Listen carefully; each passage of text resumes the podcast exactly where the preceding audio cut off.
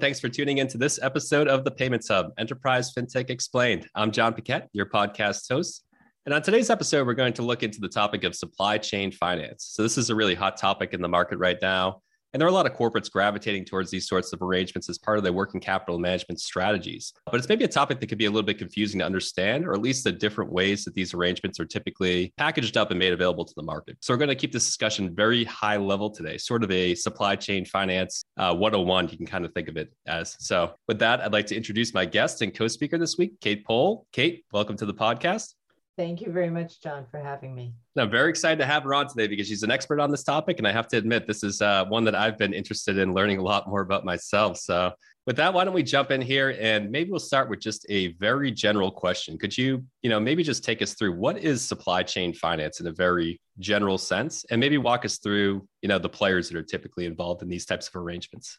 Okay, I guess in its most holistic form, you have a buyer and you have a supplier. So, and often you have a bank, but we'll get back to that. So, in this case, the supplier needs liquidity earlier than they would get it by waiting for the trade terms or waiting for that invoice to really come due and payable. So, the ability, either through outside financing or liquidity from the buyer themselves, allows early payment, in other words, acceleration. But of course, not at 100%, but at a discount. Mm-hmm. So, in its very simplest form, that's really what's going on liquidity earlier at a discount. Interesting. Yeah. So, maybe you could take us through too. When did these types of solutions really start to emerge in the market? And um, yeah, I guess, is there like a sort of fundamental problem that is being addressed by these types of solutions? Okay, starting with you know when it when it popped up, you know I was thinking about that, uh, knowing that we were going to be talking today, and I you know I asked some of the experts in the market, you know, like how long has this been around? And I was trying to think how long I've been doing it. I won't tell you I've been in I was in banking for almost 40 years. I won't mention that having done this business, but the best guess was around 20 plus years. We've had something uh, like supply chain finance going on and probably dynamic discounting and we'll i know we'll talk about that in a second for less, which is uh, sort of a permutation on on that. Sorry, and your second question after that was the just sort of fundamental problems that these types of uh, right. solutions do solve. Okay.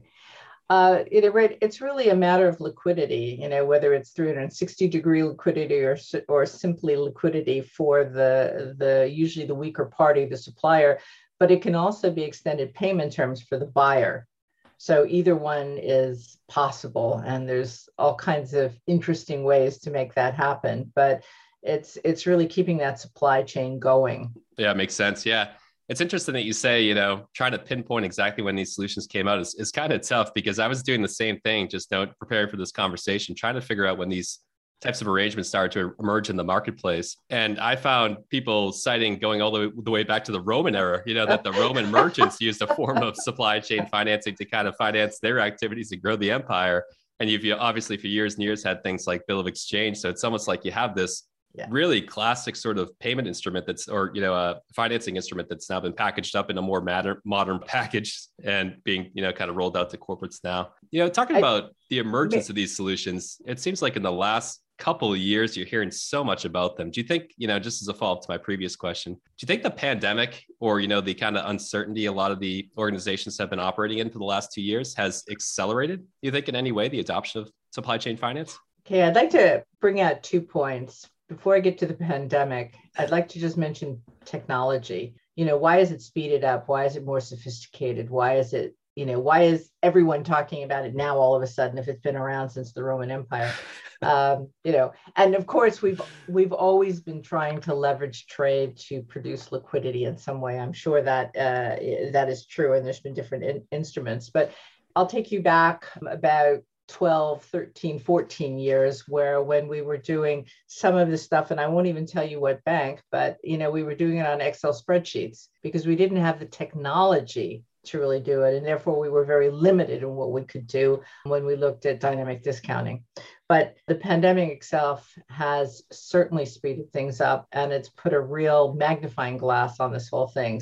Speeded it up because, of course, the whole idea of digitalization and the technology piece that's helped there but also the whole disruption of supply chains and the and not only the lack of liquidity in certain quarters, but also the very seasonality or the very fact that liquidity was not a steady stream. So that's made a big difference. Yeah. Both. I bet it has. Yeah. I mean, liquidity has been top of mind for most organizations during the course of the pandemic. So I'm sure and, they're apt to pull whatever level lever they can to kind of improve the situation on their side. So and one more comment, you know, suppliers who perhaps were and I say this carefully, suppliers tend to be the SMEs. They don't, not always. Some of your suppliers are very large and are buyers in their own right, but mm-hmm. some of your suppliers are small and perhaps less robust. So for them, the pandemic was to some extent a disaster in many sectors. So that really propelled this kind of a program significantly because if you go back even 10 years, you have suppliers who didn't want to be part of supply chain finance programs because they thought they would then be considered weak or maybe unstable if they did something like that. It was a big problem at the bank to position this kind of a product, even as early or as, as few years ago as 10 years for that reason. That's all gone. That's changed completely. Ah, that's interesting. Yes, we uh so I mean you alluded to some of these different types of supply chain finance um, a little bit previously, but maybe we could we could dig into these a little bit more. When you hear the term supply chain finance, you hear a lot of terms associated with that as well. Things like reverse factoring, for example, or dynamic discounting.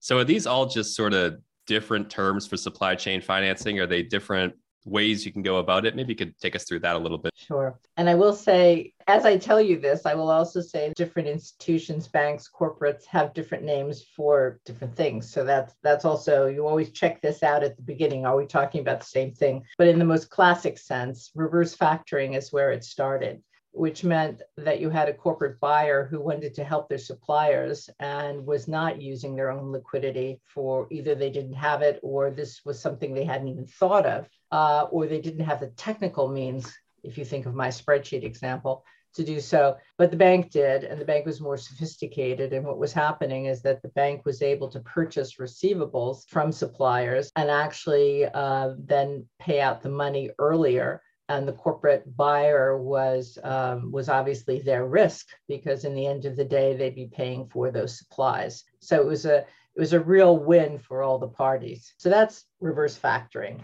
Some banks call it supply chain financing. Okay Dy- dynamic discounting which is much newer and and that's what i was thinking maybe max 15 years ago. And some of the biggest companies that that i dealt with started to say well wait a minute i have all this liquidity. Why am i taking the liquidity from the bank you know, I'm a strong corporate. I can help my suppliers, and we'll come back to later. I'm sure why they're doing it, but I can help my suppliers, or I can do something with this liquidity and and really um, put it to use. And so they said, well, I'll do it, but I need the kind of system that will support me to do it. So there, the banks tried to step up or stepped up at that time to provide some sort of a platform um, to allow this. And that's when also you started to see fintechs come into play with their own platforms. So those are the, the two main ones are, if you will, reverse factoring, dynamic discounting. But it's not stopping there. You know, very innovative firms uh, all over the world are looking as to how they can liquefy the whole working capital chain. Yeah, no, thanks. That's a that's a great explanation. And in particular, I think it's interesting what you said about these arrangements. A lot of the times, it's the buyers looking to help the suppliers, right? So, you know, reverse factoring. Um, you know, if you think about the the classic way that a supplier might access funds from their receivable, they borrow against them, right? The receivables might be the borrowing base in a revolving credit facility, and you borrow against those, but it would always be at the supplier's cost of capital. Reverse factoring is, you know, basically you're allowing, you know, suppliers to leverage earlier payments on receivables, but on the buyer's cost, right? You're leveraging the buyer's better, so, Absolutely, yeah. buyer's credit, so you get a better price. You get a better exactly price it. on it, particularly if you're a you know a large uh, uh, you know enterprise level buyer and you have and you and you have a supply chain made up of smaller suppliers. It is really a way that you can strengthen your whole supply chain um, right. if used effectively. So definitely uh, an interesting point to bring but up there. But I'll put a warning on all this. this. One of the big problems with this, when you look at reverse factoring and what banks are doing, which you know some of them are do it very very well, and I work with banks every day on this, but they tend to only onboard something like the top 20%, maybe even 10% of suppliers. Why? Because of KYC, because of the expense. So what happens to the long tail? And you know we'll get into that, but it, it, it makes a difference. So you have certain smaller suppliers who aren't really getting the benefit when it's bank financing. Right. And of right. course, they're always comparing that to what it would cost to go out and get a revolver. Mm-hmm, mm-hmm. That makes sense. Yeah. So, I mean, it kind of highlights, I think, well, the, the benefit from the supplier's standpoint, but maybe we could talk more from the, the buyer's standpoint, from the buyer's perspective. Yeah, I guess what are the, the benefits of this? It seems like if you did want to see these improvements in working capital, you know, first you have to push out payment terms with all your suppliers and then enroll them in these supply chain financing relationships. So I guess how do you kind of leverage ah. this as a working capital management type tool? Well, one of one of the first things is, you know, we've, you know, you and I've talked a lot about how the treasurer or the CFO could become the hero to the CEO, and, and here they could become the hero to the procurement manager because there is no change in trade terms. When you're thinking of, you know, this type of supply chain financing through either reverse factoring dynamic discounting, the terms are as they are, whether they're 20 days, 30 days, 60 days, 90 days, whatever it happens to be in whatever geography or you know, or business uh, industry. But here, the supplier says, you know, 60 days. If I have to wait 60 days, I, you know, I'll be dead. So um, here, the the corporate the corporate buyer can really do something fantastic for the supplier, keep them afloat, protect them, but also earn money. You know, is that the best thing since sliced bread? I think so. You know, there, there, are not too many products that allow everybody to win at the same time. Yeah, no, it's it's true. Yeah, it's a healthy balance sheet, low cost of debt, and uh, and any organization looking to improve working capital, this seems like it's a you know great instrument to take advantage of for sure for from that perspective. So I think those those two sides of the equation are pretty clear: the corporate side, the buyer side, and the supplier side. So what about the uh, the man in the middle, the banks, you know, or the uh, the financer in this instance? What are what are their kind of motivations for getting involved in these relationships? Yeah. Well, think of you know their risk weighted asset questions and risk. I mean, their risk is their buyer you know they can take on they can take on more or they can fill up more of their lines with very short term business. The stuff turns over as we just talked trade terms are short. They have the risk of the buyer. They can use some of the lines that maybe they weren't using before with really you know low risk so great returns. For them i think it's you know it's it's always going to be a triple win as we get into the more sophisticated instruments, there are corporate buyers out there, and, and this is really important. Some of them say, well, that's great. Sometimes I'm liquid and sometimes I'm not. So what do I do now? I don't want to go one all one way or all the other way. I don't want to be, I don't want to offer a and this is important, I don't want to offer this kind of a program to my suppliers using my own liquidity. And then come November, if I'm a October or whatever it is, if I have a, a seasonal issue due to the Christmas season, for example, and say, well, huh, guess what? I can't do it for you now. So, this idea of hybrid is what I'm getting at, where banks can actually support their corporate clients by being there when they need them and also letting them use their own liquidity when they don't need them, so to speak. So, mm-hmm. um, banks are facilitating corporate buyers to do things they couldn't do before and earning good money on it. Mm-hmm. That makes sense. Yeah. I wasn't sure if you'd bring this up, but maybe one of the controversies or the I don't know, the things that always make the news about supply chain finance arrangements. There, you know, sometimes banks will enter into these arrangements, then bundle up a lot of these and sell them off to fixed income investors. Oh oh, you're talking. See, you're talking about things that I would never do. No, no, I'm involved in a completely different kind of uh, supply chain finance arrangement, working for TraxPay as a platform. Yep. But there obviously are risks. Those of us in the industry, it didn't take Greensill to tell us that we had that we had some potential problems out there with fraud and certain risks that we weren't aware of, or we didn't, you know, we weren't pricing or we weren't understanding. But there are different ways to do this. It's not just direct bank funding. There are certainly platforms that are very um, innovative that take different kinds of funding from different kind of partners and you know family offices or insurance co- insurance companies. There's all kinds of ways to do it. So all kinds of liquid entities that want to get into the game and and that can be very good for corporates but um, you really have to look very careful at the fintech at the platform that you're then talking about or it's usually not banks banks usually use their own liquidity although even that they can bundle they can do it differently. So I think the important thing is to look very, very carefully at what you're doing, why you're doing it. There's no such thing as a free lunch, and that hasn't changed, although this is one of the best products in terms of uh, benefit, I think, for the corporate client that I've ever seen. Right. Yeah. No, it's great advice too. It's it's always good to know who you're doing business with and who you're entering into these types of arrangements with. So, and you know, from that extent, maybe we could talk a little bit about how you know corporates typically access these types of programs. I think they're offered in a few different ways. FinTechs, obviously, you know, like TraxPay mm-hmm. is is one example there. And then some banks offer these programs directly, right? So I guess you know, is there any difference between either sort of model for, you know, offering these out to corporates or, you know, is, are there different criteria that would drive somebody to choose one or over the other? That's an excellent question. And I think it's at the crux of a lot of things that are changing right now. Um, technology has allowed platforms to operate. So this is, you know, this isn't yesterday. This is now, say, 10, 15 years, as we talked about.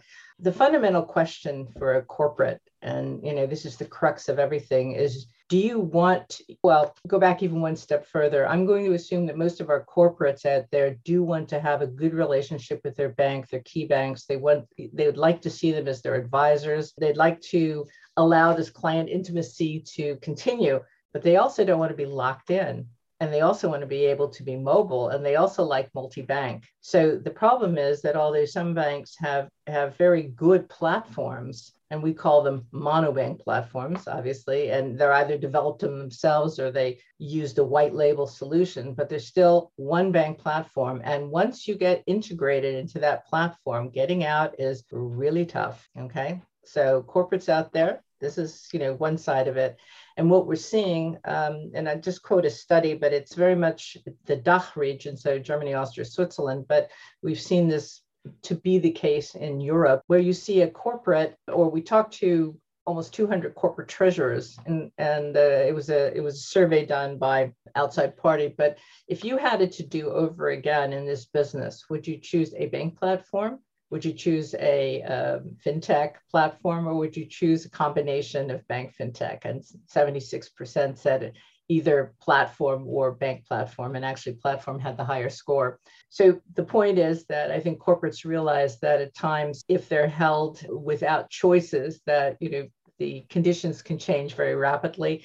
Banks can also decide not to do the business anymore banks can also decide that the corporate is no longer the risk they like and all of a sudden the prices change. So all the things that we know but so one side is monobank, the other side is, is the platform. And each of the platforms out there do things differently. Some believe more in the auction system, um, where banks tend to be just liquidity givers. Others are more bank friendly one on one. And that's something that we do at TraxPay. But the platform uh, in, in general allows a more multi bank, uh, bank agnostic approach which right now is really, really winning ground, even when the platform the bank offers is technically fine or even good, it's a lock in that they don't want. Mm-hmm.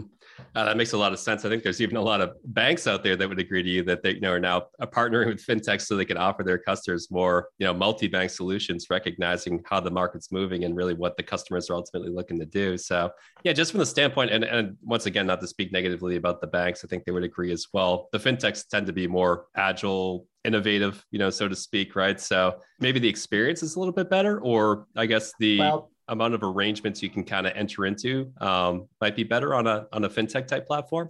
I think I think the point here is Jon is the corporates are making a choice. Let's just say whether we agree or we don't agree, they're making a choice. They're making a clear choice that they're going towards platforms. Therefore, as a bank, and I and banks are my banks are my favorite people. I work with them every day. you know we what we're trying to do as a platform and as i said every platform has a different philosophy but here what we're saying is let me work with you. Let me extend your your you know your toolkit your workbench. Let me give you products and services that you that you don't have and never will have you know and still let you maintain that in, intimacy with your clients. So in this case, that you can have, if they agree, data, you certainly share in profits. You know, there's there's different pieces, and that we do some of the connectivity so that they don't have to do that heavy lifting. So it's I don't think we're here to decide what's better, but certainly the corporates have decided. and uh, therefore we're very happy to support that choice and uh, the best of all worlds is to work very well together with banks so that the corporates can have the most positive, let's say, experience and choice in bank products, and yet still have the technology of the, as you said, very agile uh, and very laser focused on very specific things, fintechs. Mm-hmm. Very well said. The corporates have decided, so I like that a lot. Maybe we could, uh, you know, attempt here to get a little bit technical uh, for for a question. But yeah, I know a little scary, but you know, we've been referring to these as finance arrangements, right? Finance arrangements, supply chain finance, the whole conversation here. But you know, you know, from an accounting standpoint, this actually isn't considered to be debt, right? These are more booked as like trade payables uh, for the for the corporate. Is that correct? And I guess it's it's one of those really fun subjects. Yes, yes. To the great extent now, at the reverse factoring and dynamic discounting are certainly you know trade payables. It's under you know payables, but um, as we get more inventive uh, as things get more exciting, there's always questions. And frankly, with reverse factoring, I know that there are countries who are looking at that and saying, hmm, is that really, uh, is that bank debt? Is that, uh, you know, is it payables financing? I, I believe it is. 100% because I think it's based on uh, certainly on on payables. Um, I think it makes a lot of sense, but you know that's me. Uh, but it is a question that's being asked and uh, answered differently. Yeah, no, it seems like I mean, and the point that you made earlier, I think is a really good one. There's few things out there in the financial world that offer the kind of win-win-win that a supply chain financing arrangement does. Buyers win, suppliers win, banks win, right? Um, yeah. But sort of, you know, if it's misused, or I guess if somebody sort of wants to use it, I don't know, window dress a little bit, so to speak, right? I guess you could technically do that you know, I think the concern that you know we, we hear a lot, or you know, I've heard mentioned in the market, is that a a, buyer could tip, technically go out and push their payment terms to 120 days with all their suppliers, and then enter into finance, supply chain finance arrangements that say, okay, you know, the banks will still pay you guys in 10 days, but then we'll pay the banks, you know, 110 days later when the bill actually comes due. And then they suddenly have these major improvements in working capital and, you know, without reflecting necessarily you know the debt or really disclosing what the relationships are uh, on the financials there's no way to really track down why that occurred right? So i think that but i mean that's more bad acting by the players involved than anything that's fundamentally you know wrong with the instruments themselves i suppose right? So. You know i ooh that's a that's that's like the, the moral judgment of the day. I i don't know. I think i think that's very actually i think it's pretty cool. Uh, as, as a platform we're just facilitating what people would like to do so we're not in yep. the financing uh, piece of it. But you know i think i think the, the key here is yes that's a bit on the window dressing side but there truly are buyers who also have difficulties at times in you know in finding liquidity and getting the cash. And one way to do it is to elongate their payment terms, if you will, and still make sure that the supplier gets paid on time, if not early. So you can work on both sides, uh, absolutely. And there are instruments that are either already available or that are coming online. Cards, for example, that also allow the buyer to elongate payment terms and yet still pay the supplier on time or early. And, you know, this is for in order to keep our whole system going, I mean, there are going to be corporate clients who have their issues or corporate buyers who have their issues in terms of their liquidity. And this is one way to support them.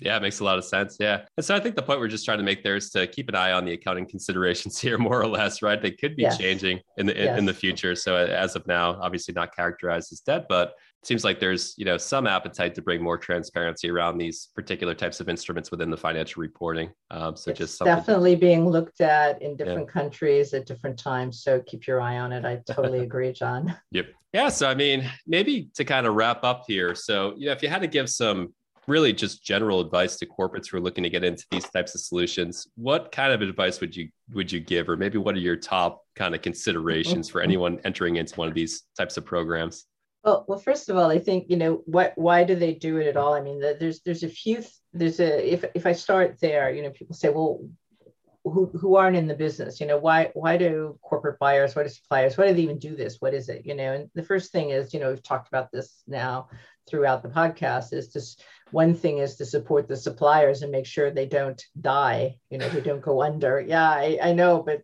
during the pandemic we saw a lot of issues you know so keep them alive number one secondly and and you might want to talk about this but supporting green supporting sustainability um, the platform aspect actually helps uh, helps do that. It helps really magnify this and also reward.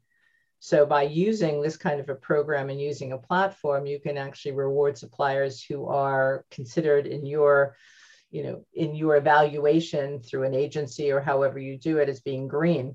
So they can, when they decide to accelerate, their rate is better.